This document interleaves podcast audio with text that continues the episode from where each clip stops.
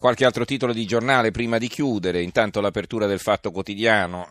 Hanno, chiedo scusa, un'intervista del direttore Marco Travaglia al professor Gustavo Zagrebelski.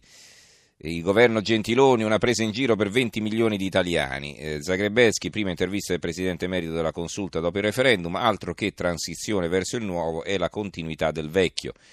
Altre affermazioni di Zagrebeschi, i partiti sono terrorizzati dalle elezioni, se nel 2018 non c'è la legge elettorale proveranno a rinviare le urne e poi i 5 Stelle stanno scoprendo la politica, serve chiarezza su molti punti, ma con loro si usano due pesi e due misure.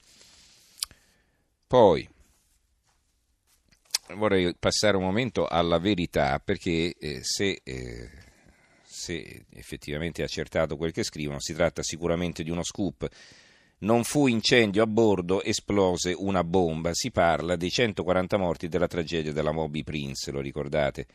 Al largo della Toscana, eh, quell'esplosione incredibile. Dice non fu un incendio ma una bomba e quindi sarebbe veramente una notizia bomba questa se fosse confermata. E sotto sempre sulla verità, eh, una notizia simpatica, la Boschi è femmina e maschio a giorni alterni disposizioni gender a Palazzo Chigi, l'ex ministra vuole essere chiamata segretario per non confondersi con le impiegate, perché lei è sottosegretario eh, del Consiglio dei Ministri, segretaria del Consiglio dei Ministri non le piace perché appunto sembrerebbe che fa la segretaria nel Consiglio dei Ministri, va bene.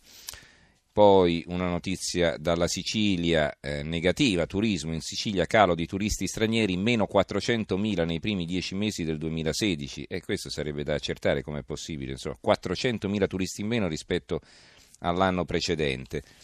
Infine, eh, per quanto riguarda il terremoto, le zone terremotate, il Corriere dell'Umbria, bufera sulla riffa per assegnare le casette, la vicenda intanto finisce in Parlamento, ma c'è chi difende la scelta del sindaco di Norcia. Qui si vede una foto, sindaco di Norcia Alemanno, durante questa estrazione a sorte per l'assegnazione delle casette di legno, delle prime casette di legno. Il Corriere eh, di Rieti, demolizione e macerie, il punto ad accumuli, tracciato programma con la comandante dei Vigili del Fuoco, sciacalli alla Banca Etruria di Amatrice. E in conclusione, a proposito eh, sempre di terremoto, vi ricordo in chiusura la campagna per la raccolta fondi per ricostruire le scuole eh, nelle zone terremotate, una campagna lanciata dalla RAI alcuni giorni fa che proseguirà fino alla fine del mese.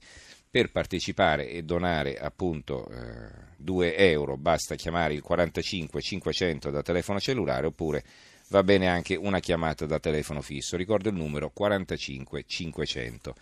Va bene, a questo punto ci fermiamo. Eh, ringrazio Gianni Grimaldi in regia, il tecnico Tommaso Margiotta, in redazione Giorgio Allegretti, Carmelo Lazzaro e Giovanni Sperandeo.